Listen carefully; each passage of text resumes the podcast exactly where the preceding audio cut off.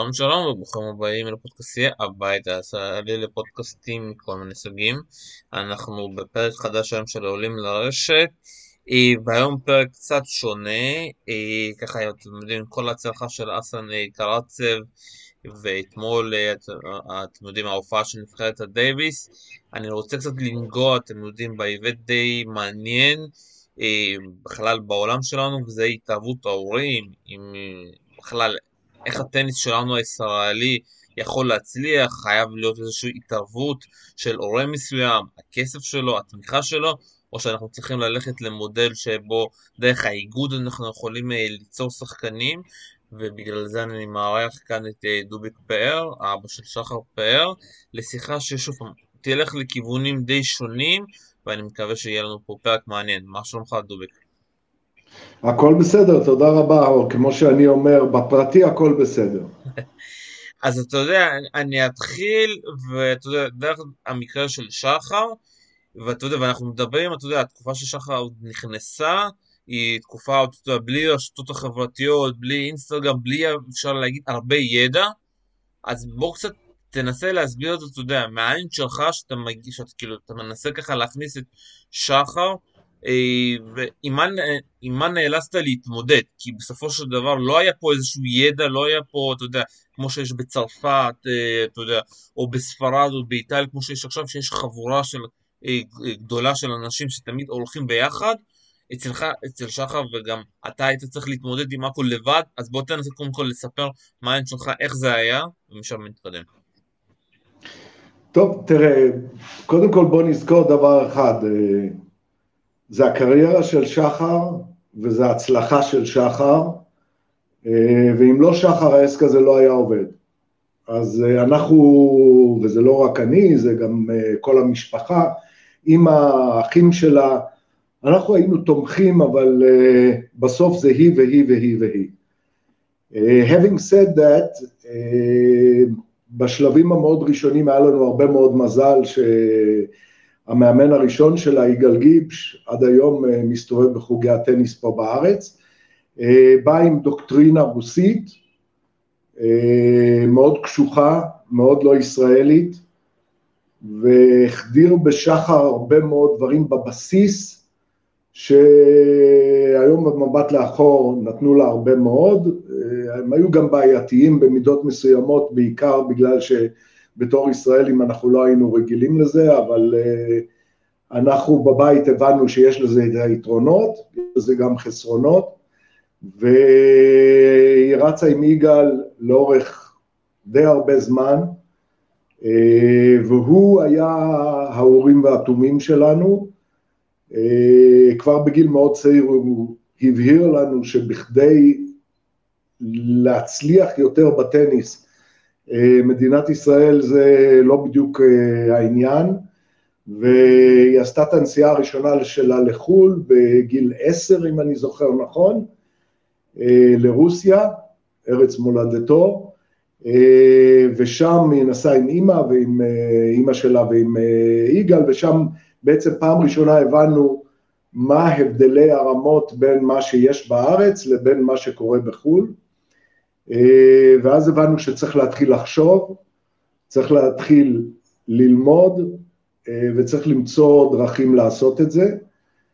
אה, באותו זמן הגופים שבעצם עשו הכל היו האיגוד מעט, מרכזי הטניס הרבה, אבל בשלב מאוד מוקדם הבנו שמרכזי הטניס בצורתם באותו זמן, והאיגוד בצורתה, בצורתו באותו זמן, אה, היו מכניסים את שחר לאיזשהו בלנדר, שאמור לקחת את כל הילדים בכל הרמות, עם כל היכולות, אה, ולנסות להוציא קוקי קאטר, או להוציא סדרה של עוגיות מוצלחות, או שיצא או שלא יצא, ואז ההחלטה שלנו הייתה שכולם יכולים לדבר ואנחנו נעשה מה שאנחנו מבינים. איך, איך עושים את זה, שוב פעם, כי אתה מגיע ממקום שאתה באותו זמן, אה, יש לך עבודה, אה, או, כאילו, כל המשפחה, כאילו, אתה יודע, מגיע לתחום הזה ש, שוב, זה לא כמו עכשיו שיש אינטרנט, אתה יודע, שאפשר, יש פודקאסטים, אפשר ללמוד, אתה מגיע לסביבה שאתה לא יודע שום דבר, ואתה צריך ללמוד באופן עצמא, עצמאי, איך עושים את זה? אז, אז מה שעושים זה מתחילים לדבר עם אנשים בארץ, בשלב הראשון, והיו כמה אנשים טובים לאורך הדרך שיכלו לתת לנו גם הנחיה, גם כיוון, שוב, בתור אה, יועצים, בתור אנשים מהצד, אה, אם זה יורם ברון שהיה בזמנו מנכ"ל איגוד הטניס, אם זה ליאור מור, אה, שאחר כך גם היה מאמן של שחר, אם זה דדי יעקב, ומהר מאוד הבנו שבעצם עם כל הרצון הטוב, הידע שלהם, כבודו במקומו מונח, למעט אחד שבאמת היה הרבה מאוד בחו"ל, ואולי בזכות אה, הראל לוי, אה, דדי שגם אה, נתן לנו להבין בדיוק מה קורה בחו"ל, ובאותו שלב אני בתור מנכ"ל של חברת הייטק הייתי בארצות הברית שבוע כן, שבוע לא, זה דבר שעשיתי הרבה מאוד שנים, והתחלתי לטוות קשרים, כשהשלב הראשון היה אה, באופן טבעי ולא לא מפתיע אה, להיפגש עם כמה שיותר אנשים בתחום הטניס שהם יהודים, אה, והם העבירו אותנו מיד ליד, ובגלל שהייתי הרבה מאוד בחו"ל, היה לי קל מאוד גם להיפגש עם אנשים, גם לדבר עם וללמוד בשיטה הזאת. ואת כל זה לקחנו וניסינו לוודא שאנחנו מצליחים לעשות את זה כאן. אה, בניגוד לצרפת עם הרולנד גרוס ואנגליה עם ווימבלדון וה, וה, והאמריקאים עם ה-US Open והאוסטרלים, אה, ששם הגרנד סלאמים יוצרים הרבה מאוד תקציב פה בארץ, היה גיבוי מאוד קטן, אבל כמו כל היהודים, כולם חשבו שהם יודעים יותר טוב, אה, וזה גרם לנו לנתק מאוד מוקדם קשר ממרכזי הטניס, כי הם רצו לנהל את זה בדרך שהם רואים. אה, ולהתחבר יותר לדדי ולווינגייט אה, ולנסות יחד איתו והידע הבינלאומי שלו ויחד עם וינגייט אחרי קרב לא קצר כי הם רצו שהיא תעבור לפנימייה ואנחנו חד משמעית אמרנו איך עליזה הגדירה את זה ילד צריך להיות ליד ההורים שלו והיא לא הסכימה להעביר אותה לפנימייה אז וינגייט, סליחה, התגמשו ועם כל הידע והרבה מאוד אה, שנור פה ושם, הצלחנו ליצור את התוכנית ולקיים אותה. באותה תקופה כן היו את הפנימיות בווינגייט, וברמת השרון אני מבין. אה, בתקופה של שחר לא היה ברמת השרון, אחר כך חזר והפסיק וכך הלאה, אבל המרכז היה וינגייט. הבנתי. אז אתה אומר שאתה נוסע וכל זה, ואתה יודע, ומתחיל פתאום הלחץ ומתחילה, אתה יודע, הנסיקה. אה, איך נכנסים פתאום, אתה יודע, היא צריכה, מישהו צריך לנהל את הלו"ז. אמרתי גם ששלומי נכנ... אה, עזר מאוד.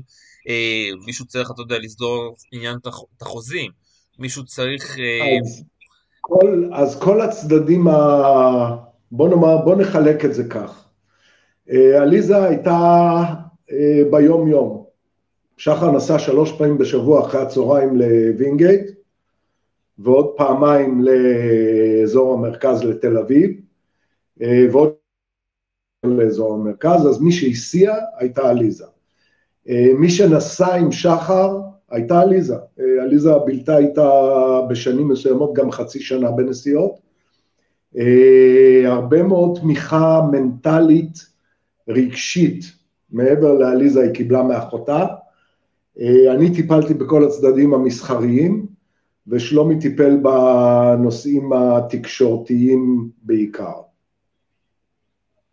אז יפה, אז עכשיו שוב אנחנו מגיעים, איך המשפחה, שוב פעם, איך הצלחתם כמשפחה כאילו לעשות את זה, ושוב פעם, ולנהל כביכול, אה, שוב פעם, אני אומר לנהל קריירה מוצלחת בסופו של דבר בדיעבד, ועכשיו אני מגיע למצב הזה, למה, שוב פעם, האם, עד כמה העניין של ההורים, אתה יודע, האם אנחנו בארץ יכולים, אתה יודע, חובה שתהיה פה איזשהו, אתה יודע, מנגנון שאנחנו יכולים אה, לגדל ספורט, ספורטאים, שזה אומר, אתה יודע, להכניס לאיזשהו אה, איגוד, להכניס לאיזשהו, שתהיה איזושהי מסגרת, או שאפשר להגיד שמה שקרה אצלכם זה היה נס, בגלל שאתה יודע, בגלל, בגלל כל המעטפת שאתם ניהלתם את זה כמו איזושהי חברת הייטק, ובארץ עם כל מה שקורה, אי אפשר לנהל את זה ככה. אז קודם כל אני לא חושב שקרה נס, אני חושב שלשחר יש את היתרונות שלה, אה, וב-90% זה היא. אה, having said that, אין ויכוח על זה שאם המשפחה לא הייתה מסביבה, אה, הסיכוי היה יורד בצורה משמעותית. הכי טוב היה שהיה פה גוף או כמה גופים שהם היו מספיק פתוחים על מנת להבין שזה ספורט יחידני וצריך לטפל בכל פרט באופן אישי. לנו היה מזל שהיינו מוקפים באנשים כמו דדי ובאנשים כמו יובל חיגר שהיה מאמן הכושר שלה והיה מעורב הרבה מאוד, אה, וכמו שאמרתי ליאור מור ויורם ברון בשלבים מסוימים, והאנשים האלה גם הבינו את היכולות של שחר, וגם הבינו שאני מוכן, אני לא מתערב, אני לא עולה על המגרש ואומר להם מה לעשות, אני לא מבין בטניס, אבל אני איש לוגי, ואם מה שהם עושים לא נראה לי מספיק לוגית, אני אגיד להם, לא בצדדים המקצועיים המדויקים,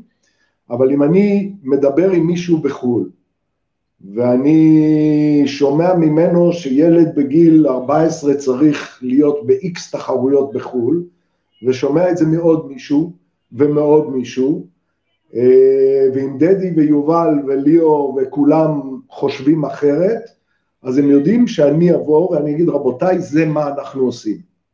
שוב, לא בגלל שבא לי, לא בגלל שאני חושב שאני מבין הכל, אלא בגלל שהתייעצתי עם מספיק אנשים, אה, וברגע שהם היו פתוחים מספיק לקבל את זה, אז אה, המערכת עבדה ותקתקה כמו שצריך. אני אתן לך דוגמה קטנה כשאני מתייחס בספקנות לארגונים. אז בפעם הראשונה, זה עוד כששחר הייתה במסגרת מרכזי הטניס, וביקשו שהיא תיסע במסגרת משלחת לארצות הברית להבאת תרומות. ואחותה שיחקה גם טניס במרכזים, לא באותה רמה, לא באותו פרופיל וכל זה, ואנחנו, והיא אחותה הגדולה, ואנחנו אמרנו למרכזי הטניס, רבותיי, בכדי לגדל משפחה נורמלית, בלי קנאה, ובכדי שזה יחזיק מעמד לאורך זמן, או ששני ושחר נוסעות יחד למשלחת, או ששני נוסעת ראשונה ושחר תיסע שנה אחריה. והתשובה של מרכזי הטניס, אתם לא תנהלו לנו את החיים, אמרתי להם תודה רבה, שחר לא נסע, ועד היום שחר לא גייסה בשביל מרכזי הטניס אף שקל אחד, הם חושבים שהם צדקו, שיהיו בריאים. אז זו דוגמה אחת.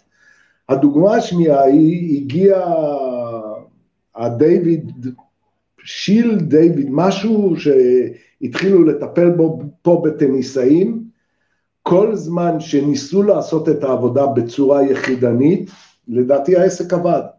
ברקע הגיע לשם, העסק מת, ואנחנו רואים את התוצאות כרגע.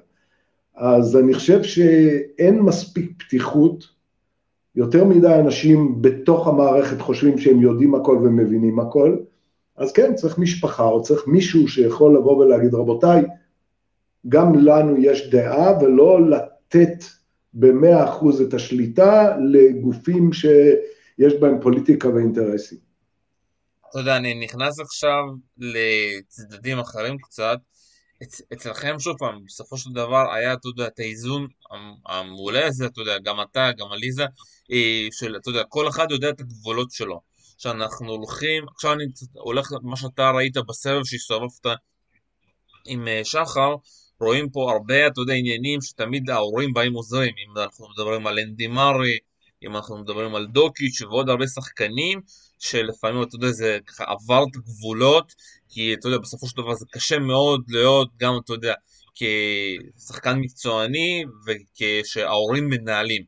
איך באמת הצלחתם במהלך כל הקריירה לשמור על יחסים בריאים, גם בהפסדים, גם בהצלחות? אה, איך זה באמת, זה לא יצא מפרופורציות? אז קודם כל, אה, שחר קבע חוקים מאוד מאוד ברורים. כבר מגיל מאוד צעיר, אני לא רוצה להגיד שזה היה מגיל שבע, אבל לדעתי כבר בגיל 10-11 היא הבהירה לנו שאנחנו ההורים שלה, והאחים שלה זה האחים שלה, והמאמן שלה זה המאמן שלה, ואנחנו לא עולים על המגרש ולא אומרים למאמן מה לעשות, והמאמן מקשיב למה שיש לנו להגיד בדברים שהם לא טניס נטו. אז זה דבר אחד. הדבר השני היה שכל דבר שעשינו הוא נעשה עם איזשהו מבט לוגי. אז אה, כשאני פעם ראשונה, עליזה נסעה עם שחר הרבה מאוד, אני אף פעם לא הייתי איתה בחו"ל, היא הייתה לדעתי בת 13 או משהו מהסגנון הזה, שיחקה פעם ראשונה את הרולנד גרוס לנוער, ואני הייתי בפגישות ב-IBM בפריז בדיוק באותו שבוע, ואמרתי לעליזה, אני בטח אפגוש את שחר, אני אלך לראות אותה משחקת פעם ראשונה בהיסטוריה שלי בחו"ל, אה, תני לי קצת פוינטרים. והפוינטר של עליזה היה, אתה תהיה שם, אבל תהיה כמו אוויר. כלומר, אל תיזום כלום, אם היא תבקש משהו תעשה, אם לא, תהיה שם ברקע. והמשפט הזה ליווה אותי לכל אורך הדרך. כלומר, היה ברור לנו שהקריירה היא של שחר, שגם אם ילדה בת 12 או 13, היא זו שנושאת בעול, היא זו שמחליטה, ואנחנו ברקע.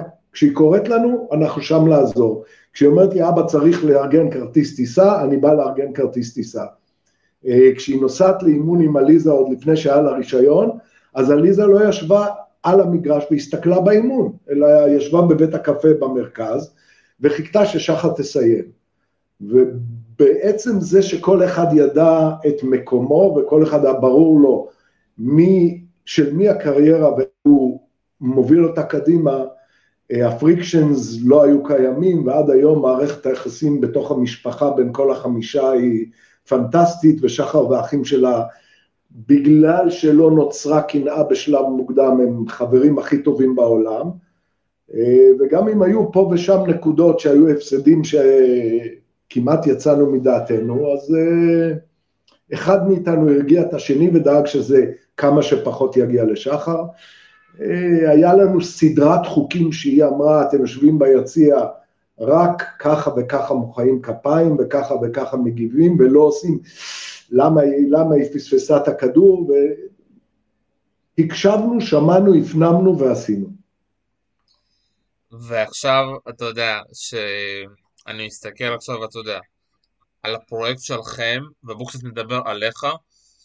במהלך הקריירה, גם של שחר, שמעת הרבה פרשנים, הרבה תקשורת פה, ואני מבין, שוב פעם, אתה יודע, בדיעבד, שזה לא היה קל, ועכשיו שאתה יודע שאין לנו שום דבר בטניס הישראלי, אני מבין שאתה קצת, אה, קצת שם לעצמך, כאילו, אומר, עשינו את הדבר הנכון. עד כמה זה היה קשה, או שבכלל, אה, עכשיו כאילו אתה אומר בדיעבד, התייחסת לתקשורת בצורה מעולה, עד כמה זה היה קשה באמת להקשיב לתקשורת, לכל האנשים האלה שיודעים לדבר, אבל אף אחד באמת לא עשה ולא יודע מה זה לעשות בשטח דברים? תראה, אה, התקשורת בגדול ברוב הזמן ליטפה את שחר, אז זה היה די קל.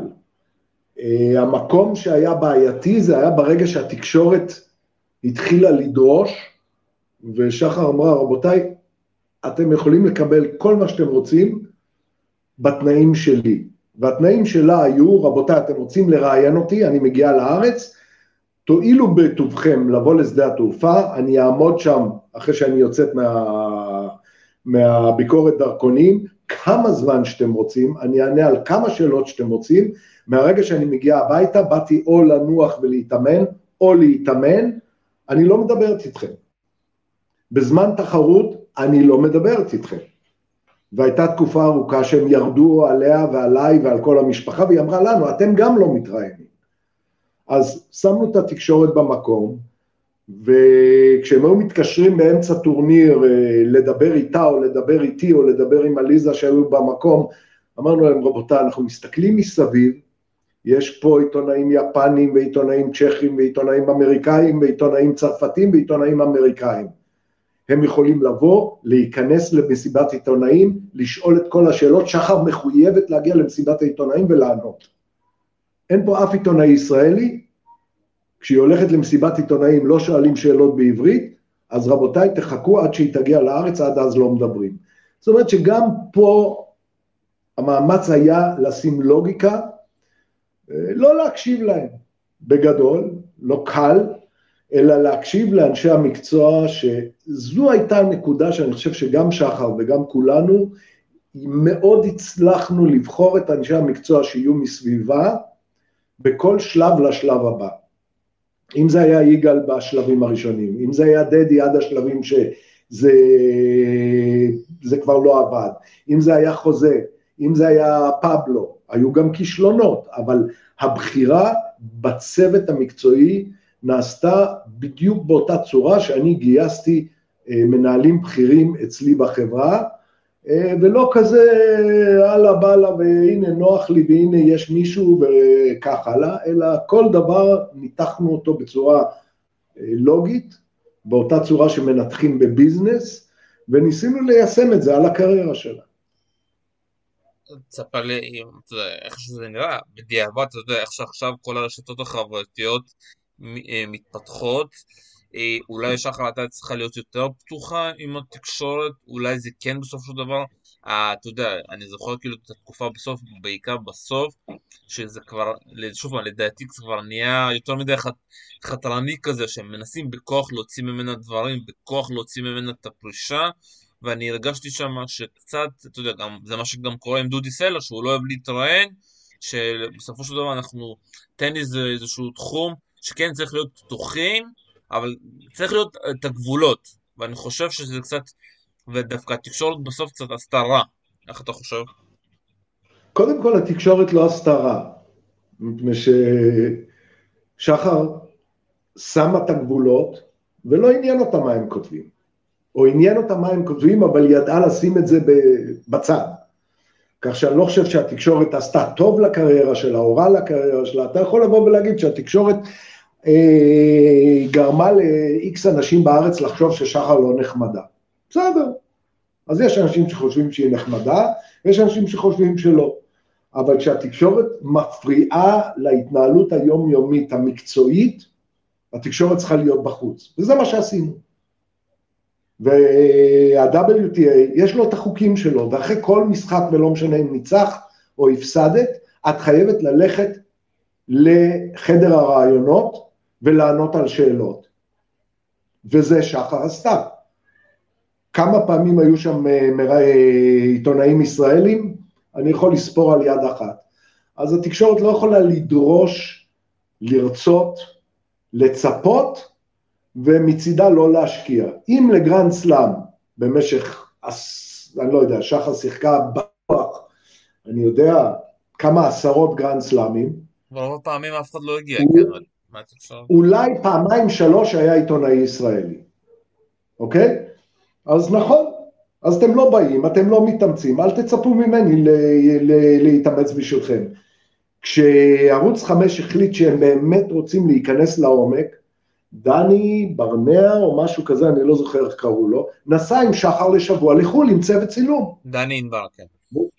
דני ענבר. ושחר הייתה פתוחה אליהם מהבוקר שהיא התעוררה עד הרגע שהיא הלכה לישון, לאורך כל השבוע. כי הם אמרו, אנחנו רוצים, אנחנו מוכנים לעשות את המאמץ, אוקיי? אה, לקראת הפרישה, עשו עליה בערוץ 12 את הרעיון פרישה הגדול, היה ברור שהפרישה תגיע השנה, שנה הבאה או בעוד שנתיים. הם במשך שנתיים ליוו את שחר דקה אחרי דקה, אספו חומרים בצורה מכובדת, בצורה אינטליגנטית, בצורה מעמיקה. לא היו פריקשנים, לא היו בעיות.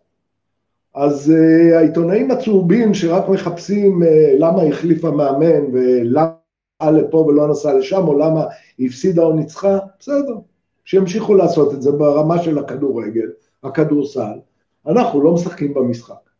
שעכשיו, כשאתה רואה את הסבב עכשיו, אתה רואה איך התקשורת, כן, אתה יודע, עם כל הרשתות החברתיות, אתה עדיין חושב שניהלתם את זה בצורה טובה, או שיכלתם לנהל את זה בצורה טובה? שוב פעם, כי אני חושב שהתקשורת כן פגעה בסופו של דבר בכמה חלקים. אני לא יודע, אני חושב שהדבר היחיד שהשפיע היה שחר, והיכולת שלה להתמודד, והרצון שלה להתמודד, והפציעות שלה, והעייפות שלה, והגיל שלה, אני לא בטוח שהתקשורת גרמה לעלייה או לנפילה. תקשורת מטבעה משדרת את המציאות, או אמורה לפחות. כך שזו דעתי, ואני לא יודע איך זה היה מתנהל היום ברשתות החברתיות, אבל גם אז היו לא מספיק, לא מעט אה, טוקבקיסטים, באיזשהו שלב היא אמרה לעצמה, לא רוצה להיות מושפעת מזה, והפסיקה לקרוא. טוב, מאוד מעניין. בואו בוא עכשיו אה, נדבר, אתה יודע, דיברת ככה על זה. בואו נדבר על אה, אסלון קרצב, אתה יודע, וזו דוגמה על מאוד... מה? על אה, הטניסאי אסלון קרצב, שהגיע עכשיו לחצי גמר באליפות כן. אוסטרליה, וזה מקום מאוד מעניין, אתה יודע, וישר כאילו, אתה יודע, בפורום, אה, שאני מנהל, פורום טניס, ישר התחילו כל, אתה יודע, העניינים, וואו, פספסנו, פספסנו, ואני בא בגישה הכי טובה, לא פספסנו פה שום דבר, כי הוא בחיים לא היה מצליח, בגיל שלו, להגיע למצב כזה, אה, אם הוא היה נשאר בארץ. ואז אנחנו... קודם כל, קודם כל אני לא מקבל את זה. שחר גדלה בארץ, הצליחה. אה, אני לא רוצה ללכת להיסטוריה ולהביא את אה, שלמה, את עמוס, או את... אה, הם ידעו לגדול בארץ ולהצליח. דודי ידע לגדול בארץ ולהצליח. אז אני לא מקבל את הגישה הזאת, אם הוא היה נשאר בארץ הוא לא מצליח, לא היה מצליח. אבל שנייה. שנייה, שנייה, תביא לסיים, אני אגיד לך גם למה. הוא הגיע, אני שוב פעם, הוא הגיע ממנטליות רוסית עם אבא שגם היה איתו, אבל יש הבדלים, אתה יודע, בסופו של דבר האבא לא היה לו מספיק כסף, הם היו צריכים עזרה כלכלית, הבנתי שהיו בלאגנים שהוא עבר מפה לפה, ממאמנים לשם, אה, וגם המנטליות, אה, ואז כאילו שוב פעם, אני חושב, לפי מה שהבנתי, בסופו של דבר זה נפל על עניין של כסף, שאף אחד לא רצה להשקיע בו, וגם לפי מה שאני שומע, הוא לא היה כזה כישרון שאתה, היו אומרים, וואו, הוא, הוא הגיע. וכאן מגיע, אתה יודע, העניין שהוא הצליח בעיקר בגלל אבא שלו שהחליט, אנחנו עוזבים את הארץ, נוסעים לרוסיה, מחפשים ספונסר ומוצאים, ואתה יודע, וזה נקרא בלייד בלומר. המקרה הזה... המקרה אני, הזה... אני מקבל את זה. האבא ראה שהוא לא מסוגל לתת, הגישה שלי אומרת, הוא לא מסוגל לתת לילד מה שהילד צריך, אוקיי? או מה שהנער צריך. אז אם הוא הגיע למסקנה שהוא לא יכול לתת לו את מה שהוא צריך, והדרך היחידה לתת לו את זה זה לנסוע לחו"ל, בסדר, אני מכבד את זה. אה, אני לא יודע אם הוא היה נשאר פה, אה, לאן הוא היה מגיע.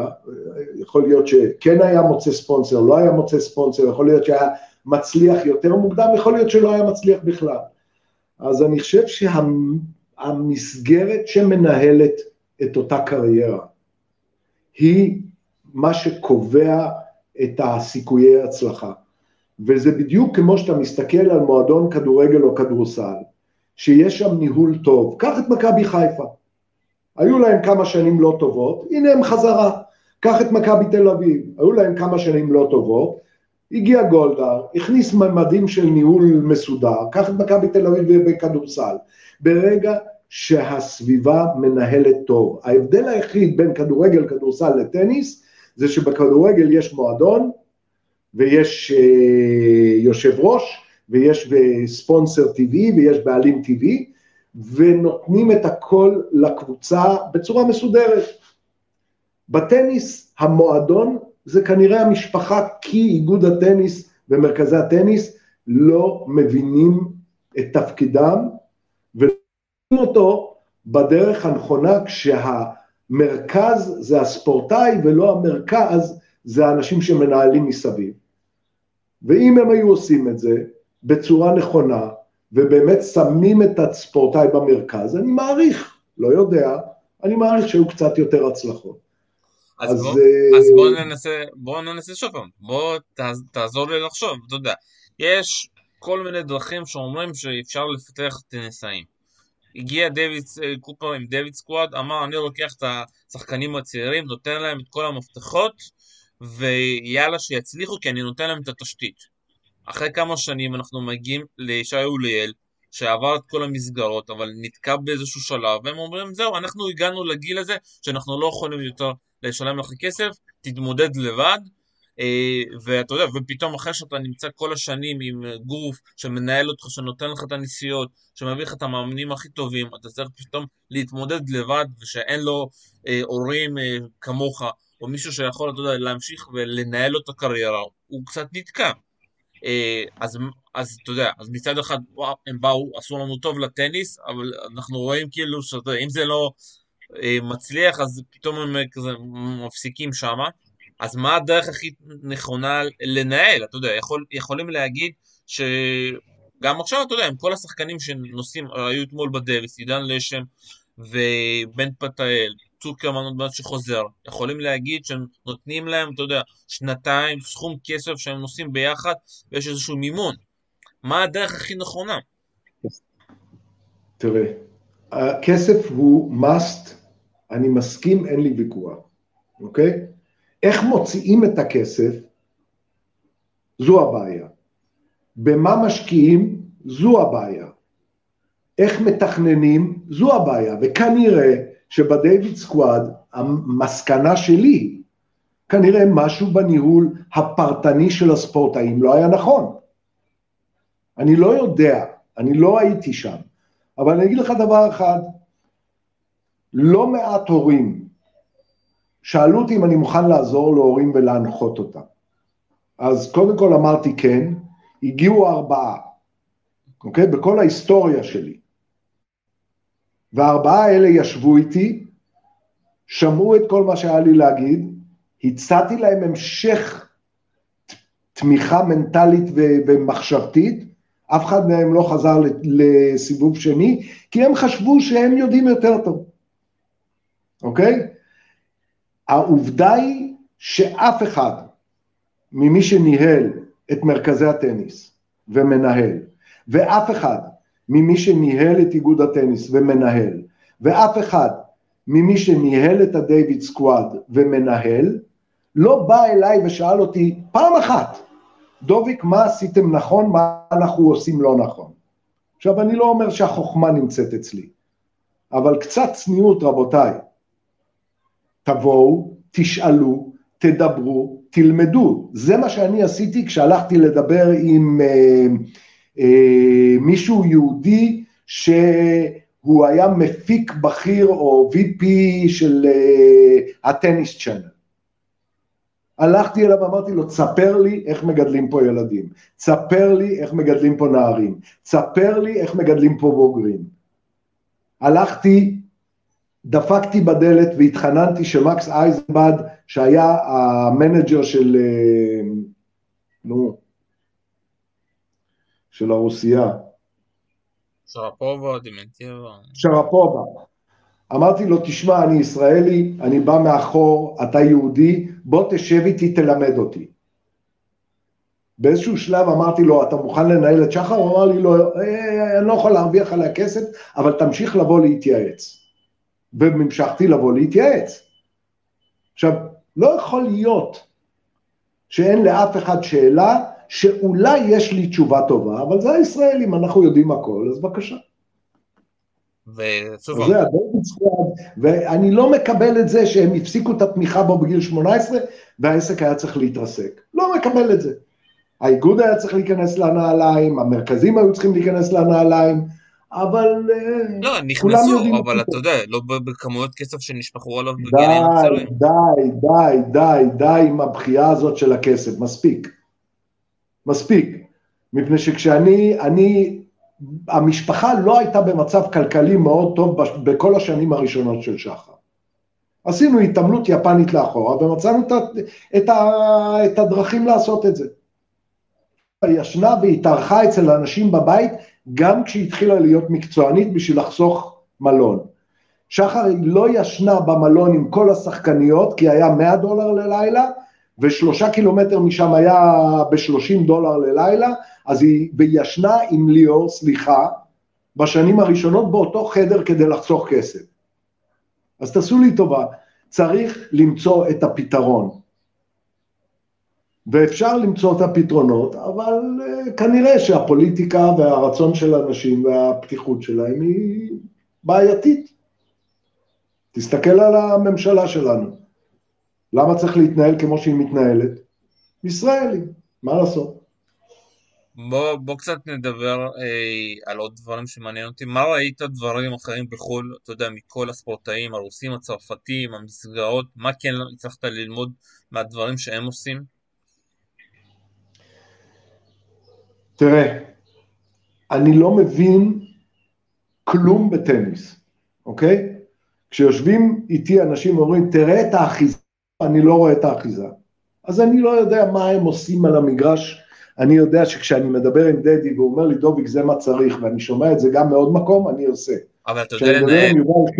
אתה יודע לנהל. סליחה? אתה יודע לנהל. בסדר, זה בדיוק העניין. כשאני מדבר עם יובל חיגר והוא אומר לי, זה מה צריך לעשות, ואני שומע את זה מעוד מקום, אז אני עושה. כשאני מסתכל על השחקנים שאני הכרתי, שהצליחו, בדרך כלל ההצלחות הגדולות הגיעו ממקומות שאנשים היו פתוחים.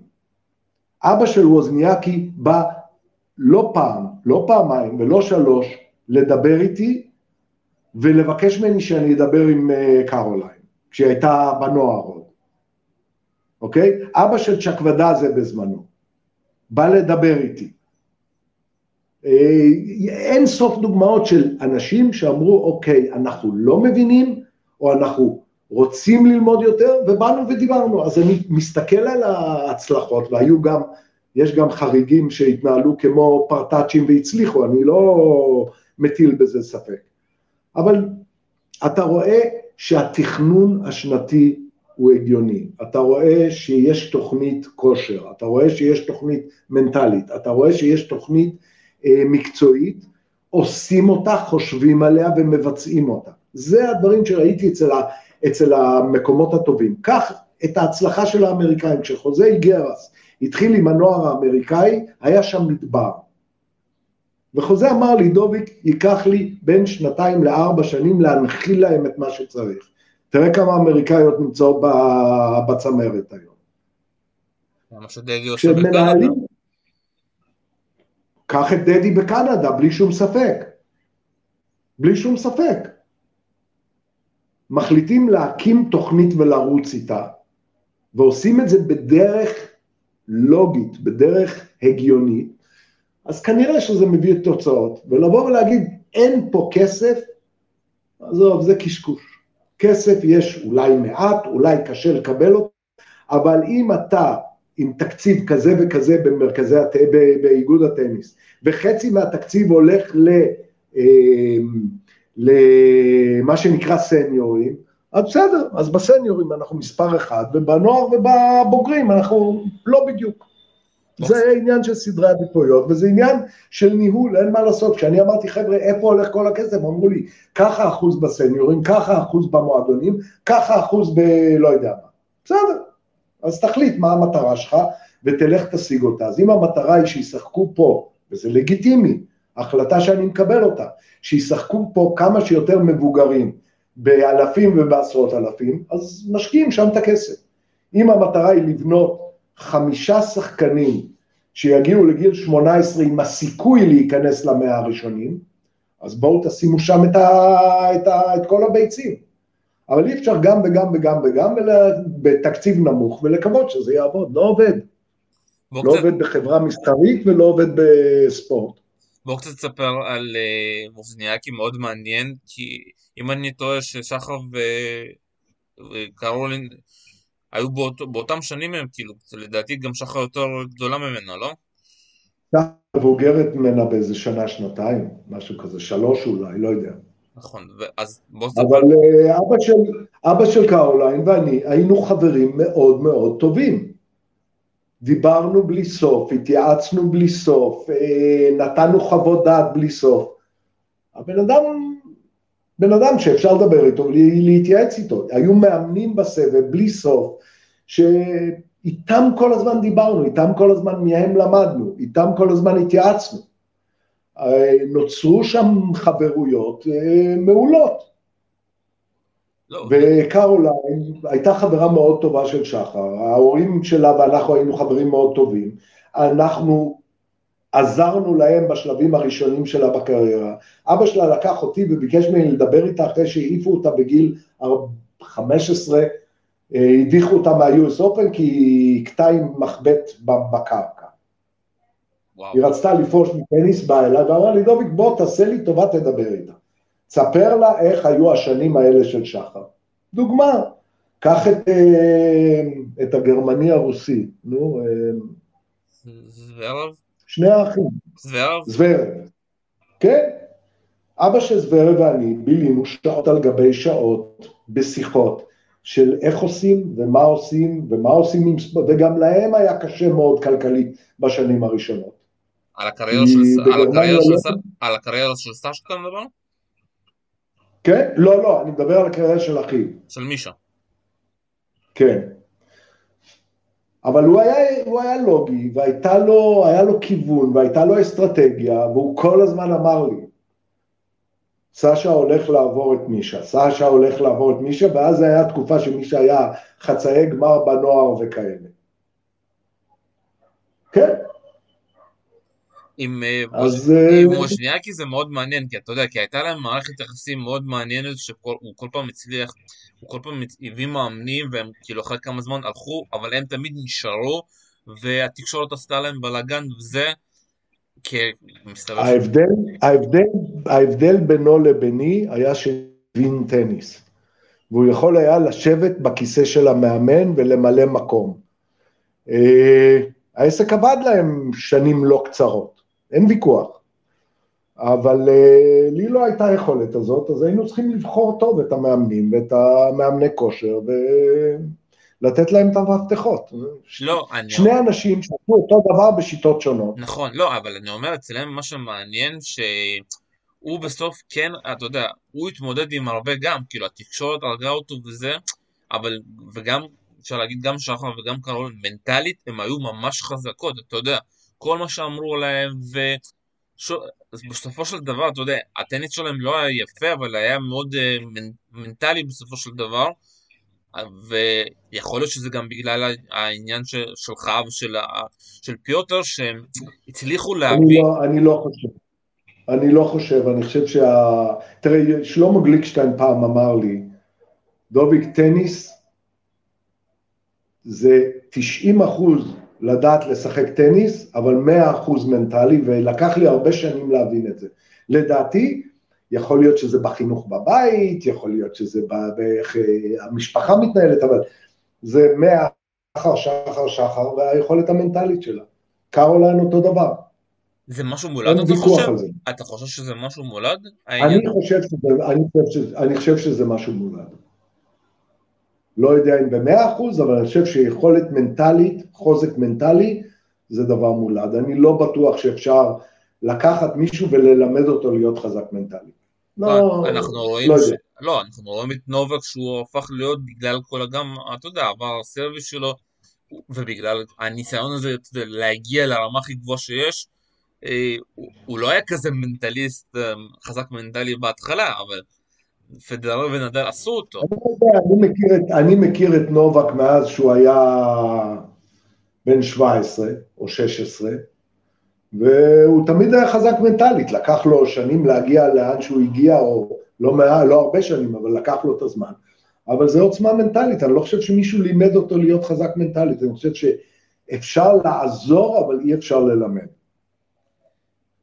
אז בוא, אז בוא אני, אני רוצה קצת לנסות להבין משהו. אני, אני מסתכל על ביאנקה אנדרסקו עכשיו, אתה יודע, זכתה גם גיל מאוד צעיר, איגה שוויטק, וגם, אתה יודע, שני הדברים שאצלם, זה באמת איך שהן מדברות לתקשורת, איך שהן פותח, אה, פותחות את עצמם, וגם החוזק המנטלי. אז כשאתה אומר את זה, יש, אתה יודע, יש דרך ל...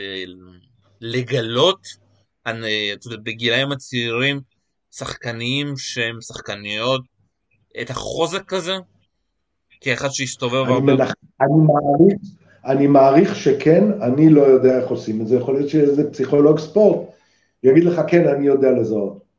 זו הייתה הבת שלי, אני יודע, לא היו לי... לא, אבל היו אתה יודע מה, אבל היו לך... ראשון, היא עלתה, היא עלתה על המגרשים כבר בגיל שבע ושמונה, ולא הייתה מוכנה לרדת בלי לנצח. מה לעשות? לא, אבל... מאיפה זה בא? לא יודע.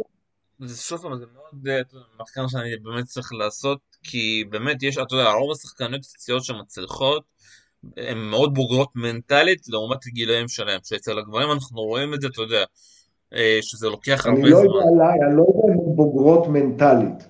אני חושב שלהיות מספיק חזק בשביל לעמוד על מגרש במשך שלוש וחצי שעות, עם עליות וירידות, ולהיות מספיק חזק להתמודד עם זה, אני, אני חושב שברמה מסוימת זה מולד.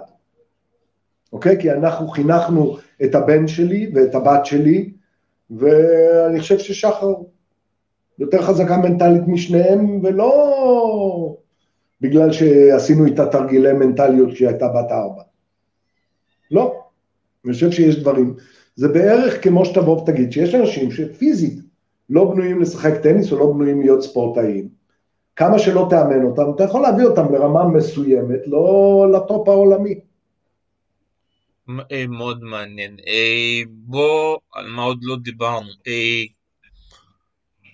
מה, מה אפשר לעשות, אתה יודע, בוא תנסה קצת ככה עצת חינם, איך אתה יודע אפשר להעיף את הפלונטר הזה, להחליט שאתה יודע שמחליטים, מחפשים ספונסרים ומטפלים בשחקנים, אתה יודע, שיש עכשיו, נותנים להם, כאילו, אומרים להם, תסתכלו על קרצב, הוא הצליח בגיל 27-28, גם עידן לשם, גם ישי עוליאל, אה, יכולים, בן פטאל, יכולים להגיע לשם אם ניתן להם קצת אוויר, ניתן להם מישהו שינהל אותם, ואתה יודע, שמישהו כאילו, מה הדרך הנכונה? אצל אנשים אני בכלל לא מדבר, אתה יודע, יש, אה, אתה יודע, שחקניות שככה מתמודדות בנוער, ואז פורשות שמגיעות כאילו והן צריכות להשקיע יותר.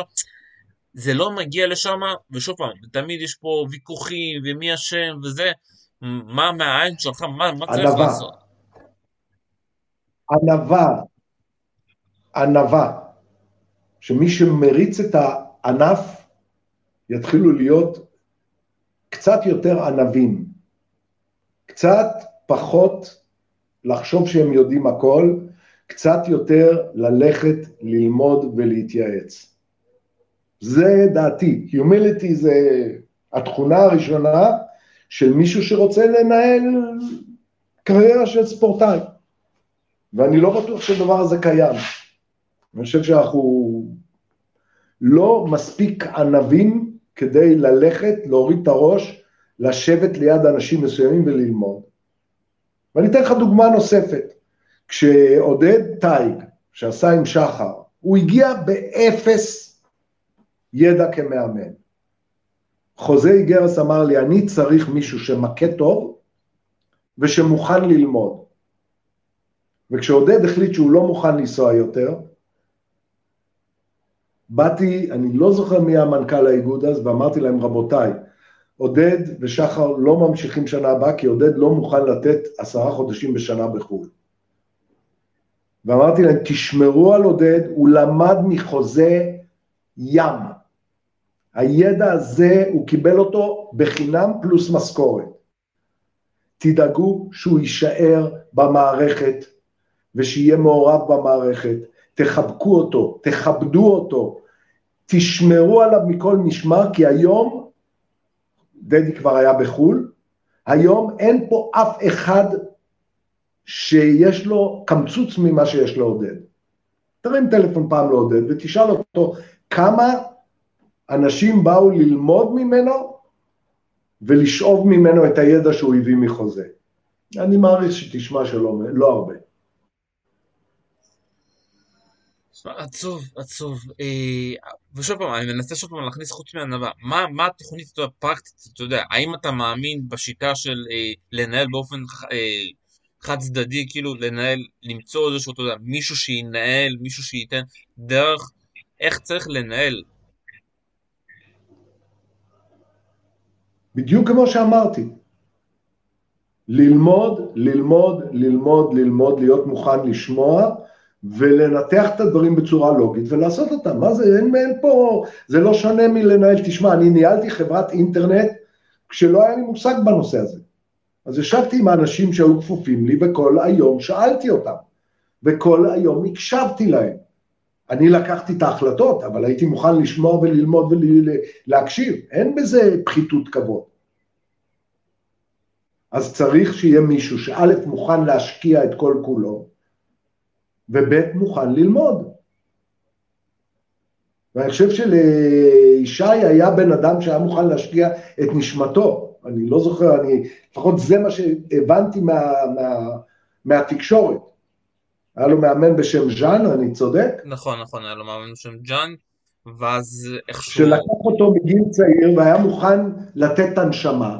אני לא יודע עד כמה הוא למד והביא מבחוץ את מה שהוא היה צריך, אין לי מושג, אני לא אומר כן, לא אומר לא, אבל צריך קודם כל מישהו שמוכן לתת את הנשמה. ודבר שני, שמוכן ללמוד, כי אין ממי ללמוד בארץ. טוב, אה, אה, מה אפשר להגיד עוד? אה, לדעתי ככה דיברנו על, כל, על, על הרבה דברים, אבל ככה עוד סיפורים מעניינים מהסבב, מה... מהאבות קצת, שאתה יכול לספר קצת איזשהו פיקנטריה? תשמע, היו משוגעים, היו נורמלים, אה, כך שהדרך שלי היא לא היחידה כנראה. היו אבות שהתעללו בבנות והצליחו, והיו אבות שליטפו כמו שאנחנו ליטפנו והצליחו. אה, הרבה לילות של שיחות עד uh, שלוש לפנות בוקר על, uh, על וויסקי יפני או על uh, בירה בניו יורק. זה, זה הכל. היו בנות שחטפו מכות וידענו מזה, והיו... מה אני אגיד לך? עולם מעניין, כי אם נחשוב על זה, בסופו של דבר יש שם 50 בנות מכל העולם שנמצאות אחת עם השנייה במשך שמונה, תשעה חודשים בשנה, זה קרקס נודד, שהוא הדבר היחיד שאפשר להגיד עליו שהוא לא נורמלי. פשוט חיים לא נורמליים. ואנחנו תמיד אמרנו, כבר כששחר הייתה בת שבע, שמונה, אמרנו לה, תראי, יש כמה דברים בחיים שאם לא תעשי אותם, את לא תשחקי יותר טניס. והדברים האלה היו שהיא צריכה ללמוד ולגמור בגרות. הדבר השני היה שהיא צריכה שיהיו לה חברות מחוץ לטניס, והדבר השלישי היה שהיא תתגייס לצבא. והיא עשתה את כל השלושה דברים האלה, והיא ידעה שבלי זה, בלי להיות בן אדם, מה שאני קורא, בלי שתי רגליים על הקרקע, אנחנו לא ניתן לה להמשיך לשחק טניס, והיום היא מבינה שזה גם מה שהחזיק אותה נורמלית בתוך סביבה לא נורמלית. אתה יודע, זה קצת מצחיק, שמעתי איזשהו ריאיון עם רובין סודרלינג, אתה יודע, שהגיע לגמר מול אה, נדל, ואז העיף את נדל גם, כן. והוא אמר, אחד, אותו אחרי זה הייתה לו מחלת הנשיקה, והוא לקח את זה מאוד קשה, ועכשיו הוא הקים חברת ביגוד וכדורים, הוא אמר שאחד הדברים הכי קשים היה לו בסבר, שהוא היה תקוע יותר מדי על הטניס. הוא אמר, הייתי קם ויושן טניס ויום ויום, והוא אומר, ואחת הטעויות שלי היו אז שלא למדתי אולי משהו בנוסף, לימודים, לא היה לי משהו מעבר לטניס כזה, קצת, אתה יודע, לצאת מהעניין של חיים ומוות, הוא אומר, ובדיעבד יכול להיות שזה מה שהכניס אותו למחלה המאוד קשה, אה, ואני גם רואה את זה, גם עכשיו, אתה יודע, ציציפס עושה עוד דברים, אתה יודע, יכול להיות שגם זה עכשיו מתפתח, לפעמים כשאתה בסבב, אתה צריך גם לעשות דברים אחרים, לבחור טורנירים נכונים. לעשות אולי הפסקות יותר גדולות ולא ללכת לכל טורניר, כי זה קשה, וכדי לקחת קריירה מאוד ארוכה, ואנחנו רואים, אתה יודע, יש כאלה כמו קוזנצובה שממשיכה עד 35, או ווזניאקי כמו שחר שכבר בגיל 30 כבר זה אמרו די, נינה ושרפובה גם אמרו די, זה מאוד תובעני וצריך, אתה יודע, לעשות את הסטופים האלו. אתה יכול להיות גם שחקן טניס, אבל בין לבין גם לחיות. נכון, זה בדיוק מה שאנחנו הנחלנו לשחר, ואי אפשר להגיד שזה ניהול. זה היה ברור לנו שזה החינוך שאנחנו רוצים, זה הבן אדם שאנחנו רוצים שהיא תהיה, ועל זה לא ויתרנו. טוב, אנחנו לקראת הסיום, אה, ההרצאות שלכם עדיין אה, הולכות עכשיו שאנחנו חוזרים, אה, כן. אז בואו קצת. שחר ואני ממשיכים, עשינו קצת בזום, אבל אנחנו ממשיכים בכיוון הזה של לתת הרצאות שמדברות גם על הקריירה, גם על ההתמודדות עם לחצים, גם על התמודדות עם משברים, ומשני הכיוונים, שלה מצד אחד ושלי מצד שני, ומסתבר שזה מתחבר יופי ביחד. זה בטוח. אתם מגיעים לאגודות או שזה לשם גם? גם, גם, גם. מעט יחסית, כי לא תמיד יש להם תקציבים, אבל בדרך כלל זה הולך יותר בחברות מסחריות. אז מכאן אני חושב שאתה יודע, אני ככה, בקול קורא שכל אגודה חייבת, אה, אתה יודע, לקבל את ההרצאה הזאת, כי חייבים שוב פעם ללמוד ולהתעניין אה, כי אחרת, אתה יודע, אנחנו לא נתפתח. אם אנחנו, אתה יודע, כל אחד ירצה פה לבנות אה, בעצמו בלי ידע, כמו שאומרים, לא בנו את רומא ביום אחד, ככה אי אפשר לבנות שחקנים. מסכים איתך לגמרי. דוביק פאר, תודה, תודה רבה לך, היה מעניין. ברצון רב ותודה לך, ביי.